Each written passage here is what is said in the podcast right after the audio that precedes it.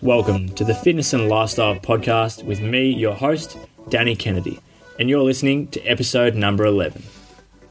Welcome to the show today, guys. And before I get started, I wanted to just have a quick little chat. So, in the previous episodes, I've been really happy with how the interviews have gone and I guess the flow of the episodes and just how they sound. But in regards to the sessions that, or the podcasts that I've been doing on my own, I feel as though it's a little bit too scripted. Um, it's really just not me, and it's not exactly what I want the podcast to sound like, and not the direction that I want it to go in. So, as of today, uh, any podcast that I do on my own is going to be a little bit more free flowing and, and a bit more casual.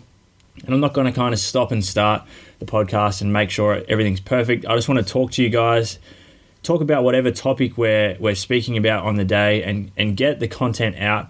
And I know you guys will probably appreciate that a bit more than just listening to some some type of scripted episode of the podcast. So, in saying that, today's podcast is going to be a Q&A. I've put together a number of different questions that I get relatively regularly, whether that's through Snapchat, uh, my email, or from clients, Instagram, Facebook, whatever it is. I've put put together a list of questions, and I'm going to answer them I'm going to give you my opinion and and what I what I feel is the correct answer. Um, you can take that and leave that, take that or leave it, guys. It's completely up to you.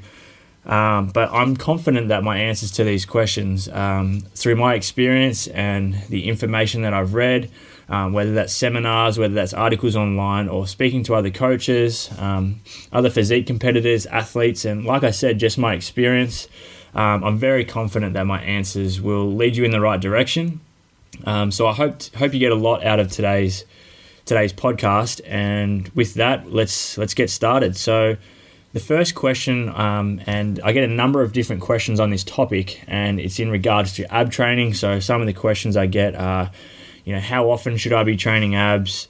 What are the best exercises for abs, or how do I reveal my abs? So let's start off. The, the only way to reveal your abs, regardless of how good the actual uh, muscular development is or the shape of your abs is, is to have a low enough body fat percentage to actually reveal them. So I'll use myself as an example. Even when I am prepping for a, a physique show, like a bodybuilding competition, it's really not until my body fat gets really low that my abs actually pop. Um, they come out, they're really, really visible. Whereas at the moment, you know, I'm sitting at kind of 10 to 12% body fat and you know, my legs and arms, back, upper body, pretty much everywhere is still looking really lean, except my midsection is where I hold most of my body fat. Now, I'm training my abs exactly the same as what I would be in a contest prep at the moment, but they aren't they aren't showing. They don't look as good as what they do when I'm ready for a comp because my body fat is higher. So, the only way to reveal your abs is to have a low enough body fat percentage. Um, one way to reveal them a little bit earlier, so with a bit bit higher body fat percent, I guess you could say, is to really develop the abs um, enough so that they pop a little bit more um, than the average person. And in regards to how often you should be training your abs, I see abs as the same as any other muscle group. So you wouldn't go into the gym and train legs, you know, five days a week, five days in a row, and you know, extremely high reps, and expect your legs to grow or expect enough recovery in between those sessions. So myself and for majority of my clients whether that's pt clients an athlete or an online client i usually recommend anywhere from kind of two to four sessions max of direct ab training per week because you got to keep in mind that all of your compound lifts basically any lift in the gym I, I guess is incorporating your core muscles and and your ab muscles so you are going to be getting that activation the strength and the development from exercises that aren't particularly direct ab exercises. But in saying that, I still think it is beneficial, especially if you know getting those good-looking abs is what you're after, to train abs directly. Now that brings us to the other part of the question, and what are the best ab exercises? Now, this comes down to you know personal preference, in my opinion. Um, some people, depending on their genetic makeup, uh, might feel some exercises better than they do others. And so, my best exercise for lower abs, um, for me, that's usually either a hanging knee raise or a lying leg raise with a Swiss ball in between my ankles. May not get the same lower ab activation as somebody else. So they, their favorite exercise might be a hanging leg raise, or you know, it, it, it really does vary. But I'm going to give you my favorite exercises for upper, lower, and obliques. So, my two favorite exercises for upper abs first one is weighted crunches. And then the second one is just a regular crunch, but using different variations. So whether that's legs up in the air, starting with your hands behind your head, starting with your hands out wide, or whatever it may be, heels on the ground, heels in the air, just any type of crunch variation, but really focusing on rolling the ribs towards the hips and not sitting all the way up. Remember, we don't want to engage our hip flexors or our lower back. Um, you want to tilt that pelvis back and really eliminate any momentum and use your abs, exhaling on every single rep. So for the obliques, my two favorite ones is a, is what I call a landmine rotation. So if anybody has used a land a landmine press or, or the attachment to do a landmine press, basically you put the barbell in, or even if you just place the barbell in a corner of a gym, kind of lean into it so the barbell starts in front of your chest, and then you're just rotating that barbell down to to your hip and then alternating to the other side, similar to a Russian twist, I guess. And then the other movement that I love is the side plank or also a side plank with a bit of a, a hip drop and then pressing the hip back up. They're just a couple of the oblique exercises that I really like. And for lower abs, as I've already mentioned, my favorite exercises are hanging knee raises and also lying leg raises with a Swiss ball in between your ankles. Now, a couple of side notes for abs. There's some really important tips that I give majority of my clients um, because majority of them are doing them wrong when they come to me. So, for lower abs, you need to roll your your hips towards your ribs. So, as I spoke about before, when we're targeting our upper abs, we're rolling our ribs down towards our hips. So why would we not do the same for our to get our lower abs? So most people doing lower ab exercises, well, what they think are lower ab exercises, are really targeting their hip flexors because all they're doing is bringing either their knees or their legs up to 90 degrees, so in line with their hips, and they're not getting actually they're not actually getting any flexion of the lower abs. They're really just jamming up their hip flexors. So upper abs, roll your ribs towards your hips. Lower abs, roll your hips towards your ribs. Um, bit of a mouthful, but you, you, get what I'm saying there. The other thing is really just eliminate any momentum. So you don't need to rush through the exercises. So you see people doing crunches, sets of 30, and they're just powering through trying to get through the reps, but they're getting no mind to muscle connection. So as I've mentioned at the start of this, it's the same as training any other muscle group. So really focus on overloading the abs keep plenty of variety in there, keep the rep ranges, you know, have a mix of rep ranges, lower reps with heavier weight, uh, higher reps with lower weight. And as I mentioned, anywhere from two to four times per week directly um, should be enough for you to develop your abs well enough so that when your body fat is, is at a level that you can reveal your abs, they're, they're looking good. Next question um, I get a lot is how come when I went to gluten free or when I went to no carb or no fat, I lost so much weight in such a short period of time. Now, I guess this comes down to correlation, correlation, sorry, versus causation. You have someone that's eating a ton of gluten, they're not having any problems with it. So that's one thing I see far too often now is now that you're getting so many gluten-free products and there's gluten-free diets and stuff, people that aren't actually celiacs and aren't intolerant to gluten are claiming that they are because they think that's what made them lose weight is by cutting out gluten. But in actual fact, if you've gone from eating, you know, overeating and majority of those calories are coming from carbs and more than likely from gluten, and then all of a sudden you completely cut gluten, out, then you know what do you expect? You are going to lose weight because you've just taken a chunk of calories out of your usual intake, and which has probably left you in a calorie deficit. So I'd be tracking your calories before you take out the gluten and then tracking them again after you've taken them out. And then if there's a massive difference, if you're, you know, you've just taken a massive chunk and you lose weight, well, you know, guess what? That's why you've lost weight. Not because of the gluten, but because of the reduction in calories.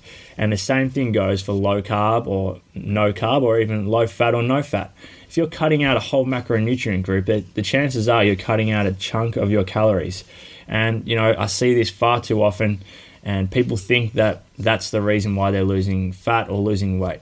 As I've mentioned before, guys, your your weight loss or your weight gain comes down to calories in versus calories out, your energy intake. To lose weight, you need to be in a negative energy balance. Now, regardless of how many carbs or how many fats you have, if you're in a negative energy balance, then you will lose weight and lose body fat. So I'm going to leave it there. Um, you know, if you are intolerant to gluten or you are celiac, then you know it's common sense to not have that. But like I said, try the, the tracking the calories, see the difference in calories once you cut out the gluten, and then you can decide what's helped you lose that weight in the first place. Next question: branch chain aminos. So uh, so commonly known as BCAAs. I get a lot of these questions asking um, whether or not um, whether it be a client or just a stranger, asking whether or not they should use aminos and whether it's worth the money. So, branched chain amino acids are made up of three essential um, aminos leucine, isoleucine, and valine. So, basically, what aminos is going to do is it's been shown to increase your muscle, muscle protein synthesis. That is also a mouthful. And in some cases, it has been shown to prevent fatigue in um, mainly in novices, so people just starting out. But you do find these amino acids in most protein sources like your meats, your eggs, and whatnot. So if you're getting you know sufficient amount of protein, if it's on the higher side, then the amino acids may not be as you know as beneficial as someone that's in a deficit. Their calories are low, their protein's a little bit lower. They may need those aminos a little bit more to help repair the muscle, you know, reduce fatigue a little bit, and keep that muscle protein synthesis high. So if your calories are low, I would definitely recommend BCAAs. If you're in a nice surplus, you're putting on, you know, putting on weight slowly, gaining muscle, um, getting a lot of protein, then, you know, if you've got the money, then, you know, it's a luxury. You don't need it, but it is beneficial if you are going to use it. Next question creatine monohydrate. Keep this short and sweet. Um, the, the serving size and how often you should take it. So, first of all, I recommend creatine monohydrate as your creatine source. Secondly, I recommend five grams, so one serve of creatine every day, um, and just keep that consistent. There's no need to load your creatine and then cycle it on and off and whatnot. Remember, the creatine is forcing that water into the um, muscle cell. Um, it's going to make you look a little bit fuller. It's going to help you lift a little bit heavier. Um, it's not a, a, supplement that you're going to feel the effect as soon as you take it, like a pre workout that's got beta alanine or something like that. But you will benefit from it over time. And um, I guess something else that comes up relatively often for people in a calorie deficit is, you know, they ask me, should I be using creatine while I'm cutting? Because, you know, it's going to make me hold water and that's not what I want to do. But as I just mentioned, it's driving the water into the muscle cell. And, but, but in that case, unless you have been using creatine monohydrate in your calorie surplus in your building phase and your body's already, you know, using it and utilizing it and it's used to it, then it's probably not the especially if you're tracking average weight in a calorie deficit, it's probably not the best thing to add in creatine, you know, deep into your cut or or your fat loss phase.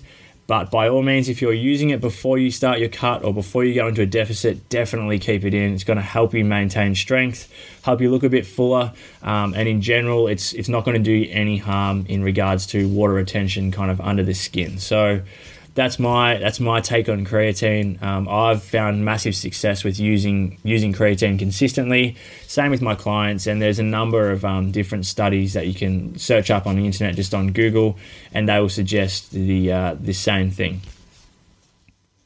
How how do I improve or prevent lower back pain? So something that is so common in society is tight hip flexors and underactive or, or lazy slash weak glutes. Now, that's caused by us sitting down for so long. So, you, you, might, you might go to work, sit down for eight hours, and then you get in your car. If you live in a city like Melbourne, like I do, traffic is absolutely horrendous. You sit in the car, you're sitting down in that position again, your hip flexors are, are, are tightening up, they're, they're shortened. Um, and then you might get home, eat dinner, sit down and watch TV. So you've just spent, you know, 80% plus of your day sitting down in that shortened hip flexor position. So what it does is eventually you get to the point where they're so tight it pulls your your pelvis forward. So you get that anterior pelvic tilt. Now the result of that is overstretched hamstrings, which is such a common cause of hamstring injuries in sport.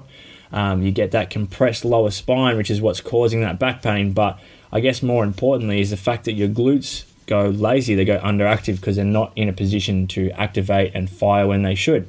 So, what we want to do is really work on releasing the hips, releasing the hip flexors, so stretching, mobility, um, whether that's myofascial release and whatnot, to get the pelvis in a neutral position to allow the glutes to fire. Now, if you're at the point where you have back pain, your hip flexors are so tight, you got that anterior pelvic tilt, um, then you know chances are your your glutes have already gone lazy. So now you've got the battle of trying to get them working again and get them firing when they should be. Um, and you know that's where we bring in exercises like glute bridges, clamshells, a lot of band work. Um, with your strength training stuff like Romanian deadlifts, squats, but making sure you're doing them in a way that you're activating your glutes.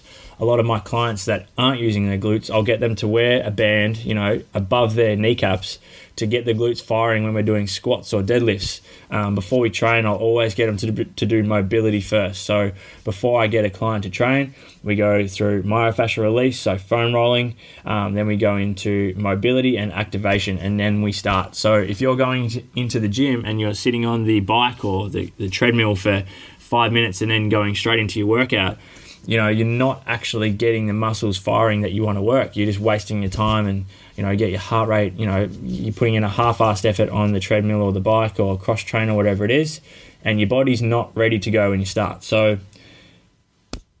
getting to the point release your hip flexors. So lengthen your hip flexors. Get that pelvis in a neutral position and really really work on your glute activation and strength and power through your glutes your glutes are the powerhouse of your lower body. Okay, so really work on that and you know unless you've actually got a disc problem or something in your spine that is causing that back pain if you're just tight through your lower back and you get sore when you train or you get sore after you've been sitting down too long then that's the reason why You've got that anterior pelvic tilt your glutes aren't working your spine's a little bit compressed and your hamstrings are tight so start working on that, and I guarantee that that back pain will eventually clear up once your glutes are firing and your pelvis is in that neutral position where it should be again.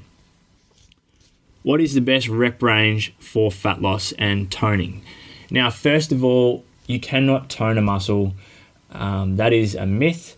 So, I guess that toned or defined look of a muscle is due to one, having enough lean muscle mass there to actually have something to show, and two, having low enough body fat levels, just like the abs, to reveal that muscle underneath. Um, so, so rep ranges for fat loss or for toning and stuff, you know, there is no magic rep range that's going to lead to fat loss. In my opinion, you should be lifting heavy. You should be c- continuing to try and build strength and keep your keep your what am I trying to say? Trying you're trying to keep your muscle mass there or grow your muscle mass. So then when your body fat levels do drop, then you're going to have that muscle to show, and that's where you get that toned look. I guess is is what we're after in this question. But in regards to rep ranges for fat loss, as I've just said, your your main the main thing you need to focus on for fat loss is being in energy deficit in a, in a negative energy balance. Now, you're going to get that from your nutrition. You may need to get that from cardio conditioning. So, using cardio as a tool, not starting your fat loss phase with a shit ton of cardio, but dropping your calories a little bit, training with weights, lifting heavy enough to maintain, if not increase that lean muscle mass. So you're expending more energy at rest because the more lean muscle mass you have, the harder your body has to work to maintain maintain that. So um, you've got your calorie deficit, you're lifting with weights, which let me tell you, an hour of intense weights training and resistance training will 90% of the time burn more calories than you sitting on the cross trainer for an hour and just rolling the legs over and watching TV at the gym. So, you know, work in, in a rep range that's going to allow you to maintain, if not build muscle. So, you know, for, for hypertrophy, most of the time that's anywhere from kind of 8 to 15 reps, but you still want to work on your strength as well. So, for example, in a fat loss phase, I'll start off the workout in a lower rep range. So, I guess kind of six reps and below. As the workout goes on, I'll kind of progress into that 8 to 15 rep range, but not focusing on getting a burn because that's what's going to create that definition. That's that's not that's not that's not what's going to work. I'm lifting to maintain muscle mass. I'm trying to hit my numbers that I've been hitting in a calorie surplus, um, so that when my body fat levels drop, then I have the muscle to show. Are supersets beneficial? Now, there are a number of benefits for supersets, but what I want to talk about today is, I guess, the common misconception that supersets are going to create, you know, that because they are so taxing, you get so fatigued, they're going to create that that I guess again that burn, and you're thinking that that's what's going to build the muscle. You, you're fatiguing your muscle that much, you're damaging the muscle cells that much that they're going to grow, they're going to repair, they're going to regrow, they're going to get bigger. But let me tell you this: if you're supersetting bench press with push-ups, you do your first set of bench press, you've got eight reps, and you hit 90 kilos. Okay, 90 kilos on bench press for eight reps, and then you superset that with 15 push-ups. So you go down, you do your 15 push-ups, you're feeling good, you're feeling pumped. Next set you go do bench press, and all of a sudden you get five reps on 90 kilos. You go back, you do your push ups, and you get 12 push ups. You're feeling that burn, you're feeling really pumped, but let me tell you this again.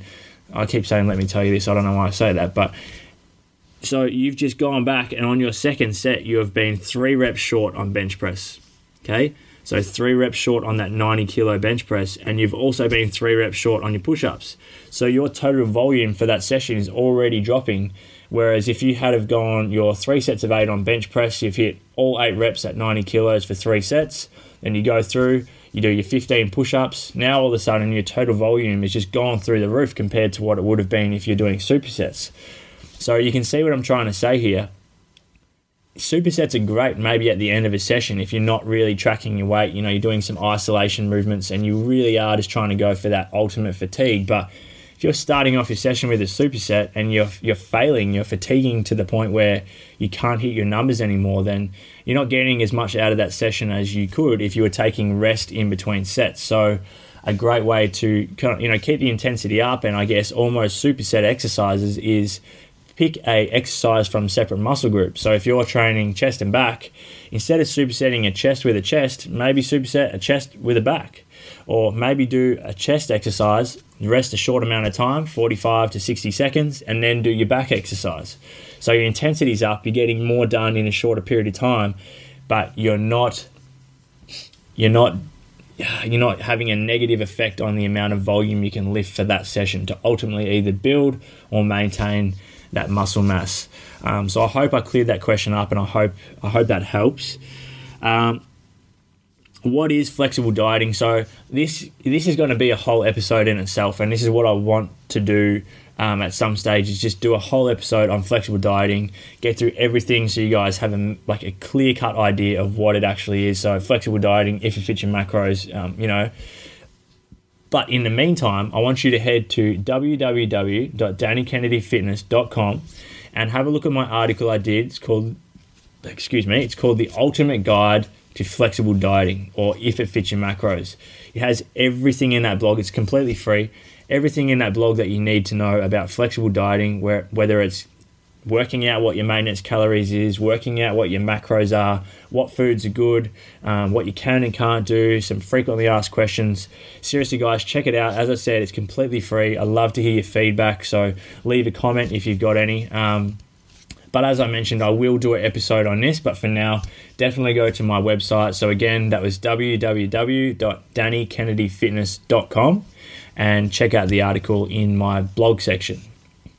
The last question I wanted to cover, it doesn't really have too much to do with fitness, but it's something that I was really excited to talk about is how do I start a podcast or when should I start a podcast? So I'd say about 10 months ago, I had the idea of starting this podcast, the Fitness and Lifestyle Podcast. I didn't exactly have a name yet, but I knew I wanted to start one of this nature, cover these kind of topics, get this content out. And I basically sat on that thought for a good six months, I would say. So I'm in my third month now of podcasting, uh, but I sat on it for about six months you know, I kept saying to myself, you know, we'll start the podcast. Here's some people that we can interview. This is some ideas that we can run through. You know, we should do this for the thumbnail. Um, you know, this is what it should be called. This is how long the episode should go for. This is what microphone you should use. Blah blah blah blah blah. But all this time, I'm just wasting. I, I didn't even have the podcast yet. I was so worried about what it should be called or what I should be talking about that, you know, it's no good talking about it and thinking about it if you don't even have the podcast. So you know, about three months ago, three or four months ago, I said to myself, all right, let's just get this thing done. Let's stop wasting time, as it was one of my goals for this year to have this up and running. So I said, all right, by the end of this week, so you have seven days maximum, your podcast is going to be up and going, regardless of what the quality's like, regardless of what equipment you have. You're going to work it out. So I did all the research myself. Um, a, a, good resource I used was Pat Flynn, so um, Smart Passive Income. If you haven't checked out um, his guide to starting a podcast, I definitely suggest it if that's something you want to do. But you know, I looked on the internet. I looked up a ton of articles um, about what equipment to use, how to launch my podcast, um, how long they should go for, the equipment, just just everything in general, what I should name it, um, what web hosting, you know, media hosting site I should use. I went through everything that I could, but I said to myself, at the end of this month, you're going to be, uh, sorry, the end of this week, seven days, you're starting this podcast no matter what. So I went out, got my microphone, um, did a heap of research, worked out what I was going to use to record the podcast, what media hosting site, um, worked out how to get it on iTunes because that was my ultimate goal to have this podcast on iTunes for, you know, millions of people to be able to listen to, to have it at their fingertips on their phone, on their computer. I wanted people to be able to hear what I have to say and be able to share my content with people all over the world. And iTunes was the first spot I went to. So within the seven days, had everything up and going. I got the design done for um, for my logo and the fitness and lifestyle podcast. Came up with the name and all that type of stuff. And you know, come up with the first topic that I wanted to do on the first episode, and bang, I got it up the, the I got the episode up. The first few episodes were absolutely horrible, um, and even now, like I still think, to be honest, like the content is. Gr- I, I feel as though the content is is great, um, especially when I'm doing interviews and this stuff. Even now, like I know this can help so many people, but even now, my podcasting skills are, are, are very bad.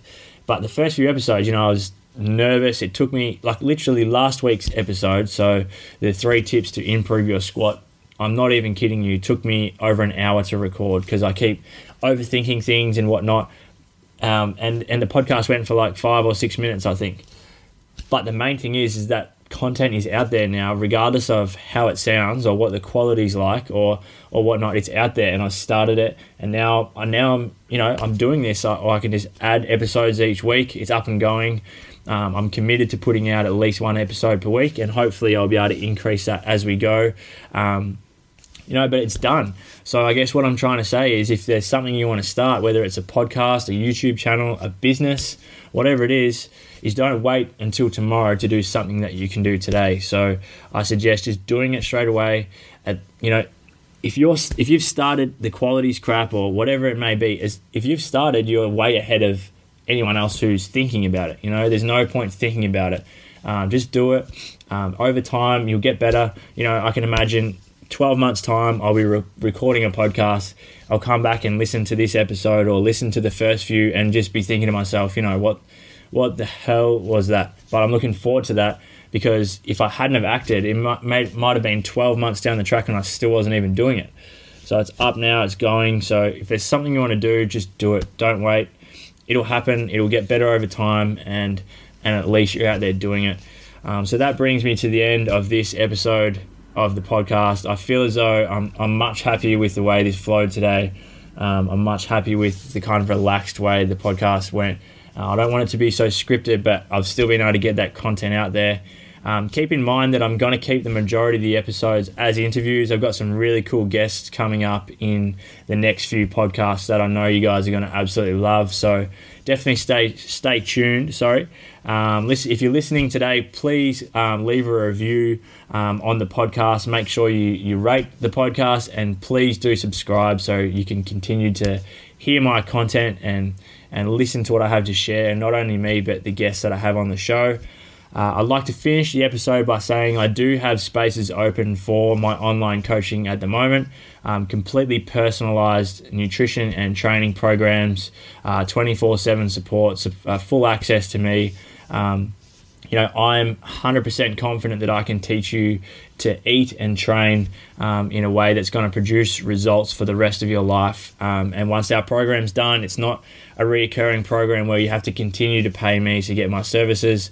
I can I can guarantee that halfway through the program, you'll be fully confident to be able to take over yourself. I'll always be there, of course, to give you guidance, but I know that I can teach you uh, to be able to take control yourself. And ultimately, that's what you want. We don't want diets, we don't want short term progress, we want long term results. Um, and I can give that to you. So, thanks for listening today, guys. Um, I've enjoyed sharing this with you, and make sure you tune in next week for the uh, next episode of the Fitness and Lifestyle Podcast. Thanks, guys.